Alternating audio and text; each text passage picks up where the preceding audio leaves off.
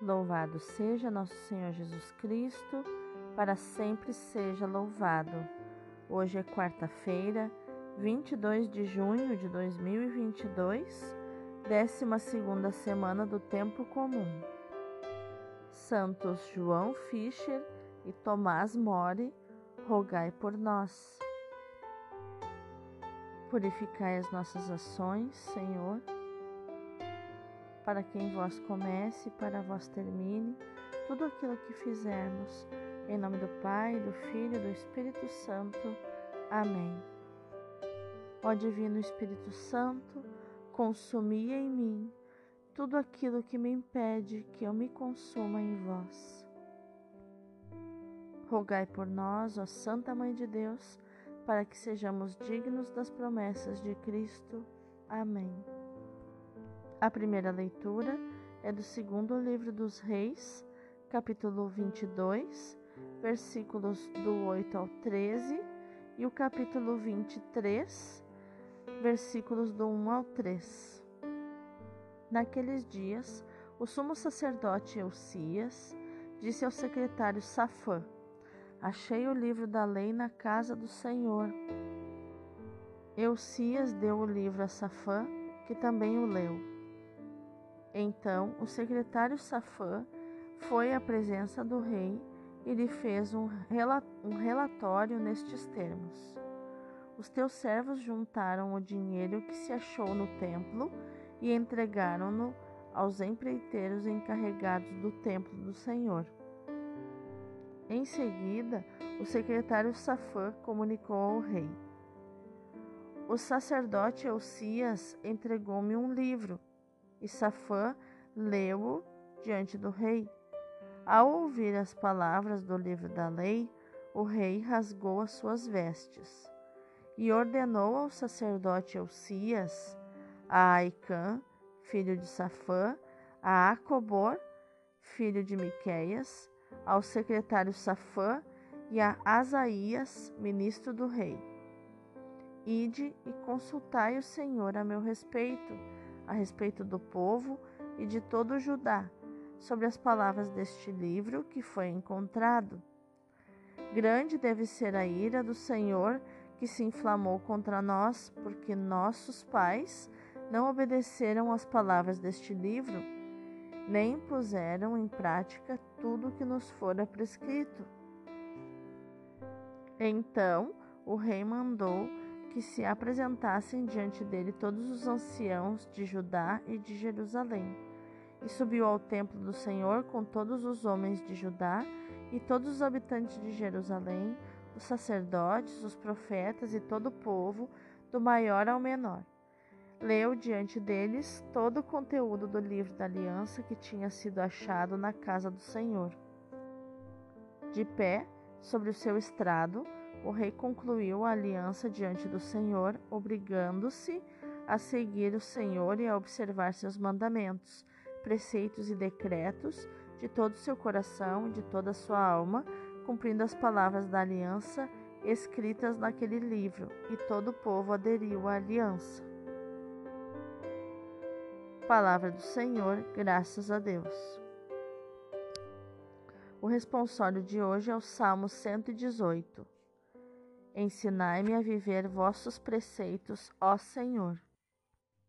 Ensinai-me a viver vossos preceitos, quero guardá-los fielmente até o fim. Dai-me o saber e cumprirei a vossa lei, e de todo o coração aguardarei. Guiai meus passos no caminho que traçastes, pois só nele encontrarei felicidade. Inclinai meu coração às vossas leis e nunca ao dinheiro e à avareza. Desviai o meu olhar das coisas vãs, dai minha vida pelos vossos mandamentos. Como anseio pelos vossos mandamentos, dai minha vida, ó Senhor, porque sois justo. Ensinai-me a viver vossos preceitos, ó Senhor. O Evangelho de hoje é Mateus capítulo 7, versículos do 15 ao 20. Naquele tempo, disse Jesus aos seus discípulos: Cuidado com os falsos profetas.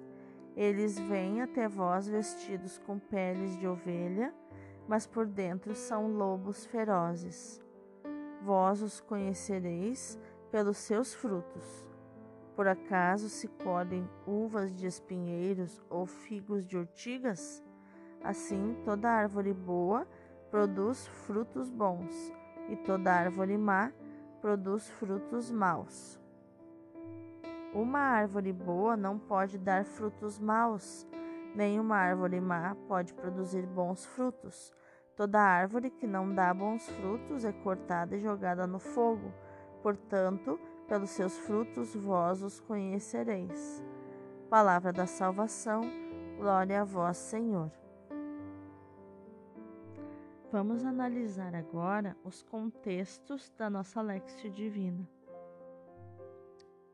Na primeira leitura, nós vemos que Ezequias,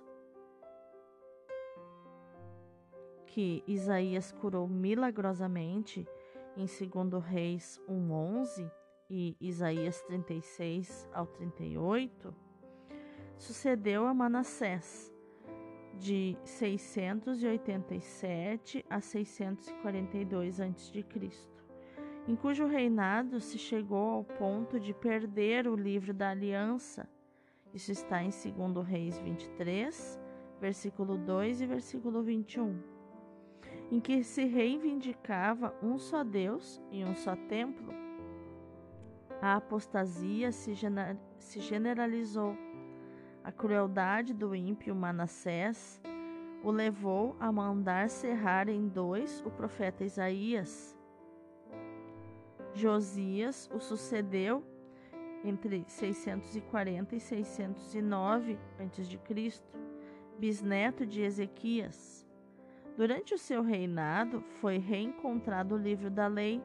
A descoberta desse livro ecoava como denúncia da infidelidade do povo. E a profetisa Ulda anunciava o consequente castigo em 2 Reis 22, do 14 ao 20. Então o rei mandou ler o livro e renovar a aliança, como já havia acontecido no Sinai, em Êxodo 24, 7, e em Siquém, Josué 24, do 25 ao 27, e convocar uma solene celebração da Páscoa. Uma menor pressão da Assíria permitiu a Josias prosseguir a reforma conforme nós vemos em 2 Reis, capítulo 23, versículos do 4 ao 30. Já no Evangelho, Jesus não impôs a seleção dos seus seguidores. O convite é para todos. Por isso, a igreja, a comunidade dos discípulos de Jesus, compõe-se de bons e de maus. Naturalmente, não tardaram a surgir dificuldades na comunidade e se impôs o discernimento ou distinção dos espíritos. Na igreja, povo de Deus, surgiram profetas que gozaram de grande estima, mas também falsos profetas. Havia que se saber distingui-los. O critério para essa distinção era o fruto que produziam a imagem da árvore encontra-se também em outros textos bíblicos, por exemplo, Isaías 61:3, Jeremias 2:21, Mateus 15:3, João 15 do 1 ao 8. A árvore boa dá bons frutos, a árvore má dá maus frutos. Vamos meditar essa palavra? Ao ouvir a leitura do livro do Deuteronômio, Josias verificou que ele e o seu povo estavam sendo infiéis a Deus e prometeu solenemente aderir de alma e coração às palavras da aliança. Pondo-se de pé sobre o estrado, o rei renovou a aliança na presença do Senhor. Ele se comprometeu a seguir o Senhor a observar os seus mandamentos, as suas instruções, os seus preceitos, com todo o seu coração e com toda a sua alma, e a cumprir todas as palavras da aliança contidas neste livro. O povo seguiu o exemplo do rei. Todo o povo concordou com esta aliança. No salmo responsorial que hoje rezamos, manifesta-se o desejo de ser guiados no caminho do Senhor. Ensinai-me, Senhor, o caminho dos vossos decretos para ser fiel até o fim. Dai-me entendimento para guardar a vossa lei e para cumpri-la de todo o coração. Quando se ama alguém, procura-se conhecer a sua vontade e cumprir. A busca da vontade de Deus e o seu cumprimento são o caminho para a verdadeira felicidade do ser humano. Foi esse o caminho seguido por Jesus. Faço sempre aquilo que lhe agrada. Isso está em João 8, 29. O meu alimento é fazer a vontade daquele que me enviou. João 9, 4. A Santo Agostinho compreendeu a importância de fazer a vontade de Deus, de seguir o caminho que ele nos traz. Por isso ele rezava: Afasta os meus olhos das coisas vãs, faz-me viver no teu caminho. As coisas vãs não são sempre más, podem até ser boas, mas não o são se nos afastam do caminho do Senhor, do cumprimento da Sua vontade. No Evangelho, Jesus nos recomenda que não nos fixemos nas aparências das pessoas e, na, e nem nas aparências das suas ações. Ele nos oferece até um critério de discernimento. Pelos seus frutos os conhecereis. Precisamos, portanto, avaliar é, é, esses pelos frutos, né? Avaliar as pessoas pelos frutos que elas produzem. Paulo indica alguns desses frutos. O fruto do Espírito é amor, alegria, paz, paciência, benignidade, bondade, fidelidade, mansidão, autodomínio, como está em Gálatas 5, 22 a 23. O reino de Deus não é uma questão de comer e beber mas de justiça, paz e alegria no Espírito Santo, nos diz Romanos 14, 17. O fruto da luz está em toda espécie de bondade, justiça e verdade, nos diz Efésios 5, 9. Vamos orar? Senhor, hoje eu quero rezar a Ti, inspirada pelo Teu servo, Padre Leão Deon servo do teu sagrado coração. Permanece em mim, para que eu permaneça em ti. Tu és a videira, eu a vara, o ramo. Separada de ti, eu não produzo frutos, eu morro. Unida a ti, recebo a seiva viva, que é o teu espírito, que produzirá em mim os seus doze frutos.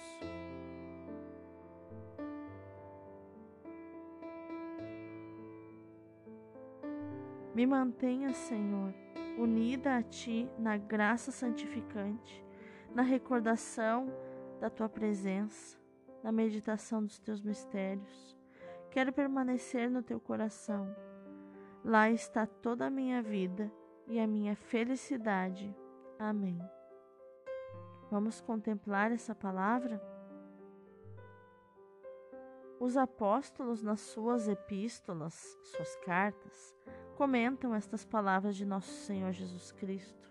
São João é mais difícil de seguir no Apocalipse, mas São Paulo, São Pedro, São Tiago descrevem-nos as seitas que reinam nos nossos dias. Fica sabendo, nos diz São Paulo, que nos últimos dias surgirão tempos difíceis. As pessoas se tornarão egoístas, interesseiras, arrogantes, soberbas, blasfemas, desrespeitadoras dos pais, ingratas, ímpias, sem coração, implacáveis, caluniadoras, descontroladas, desumanas inimigas do bem, traidoras, insolentes orgulhosas e mais amigas dos prazeres do que de Deus. Conservarão, conservarão uma aparência de piedade, mas negarão a sua essência. Isso está em 2 Timóteo 3:1. Os nossos já os fanáticos estão lá, ingratos, todos ingratos. Gostam de se dizer respeitadores da religião e trabalham para destruírem a religião. São desumanos nas suas perseguições, são ímpios e sensuais na sua vida privada, ambicionam todos os cargos públicos. Deus nos guarde do seu veneno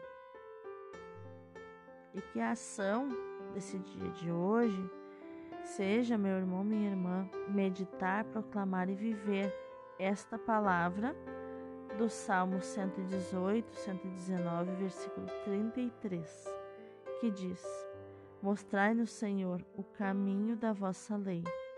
Deus abençoe o teu dia.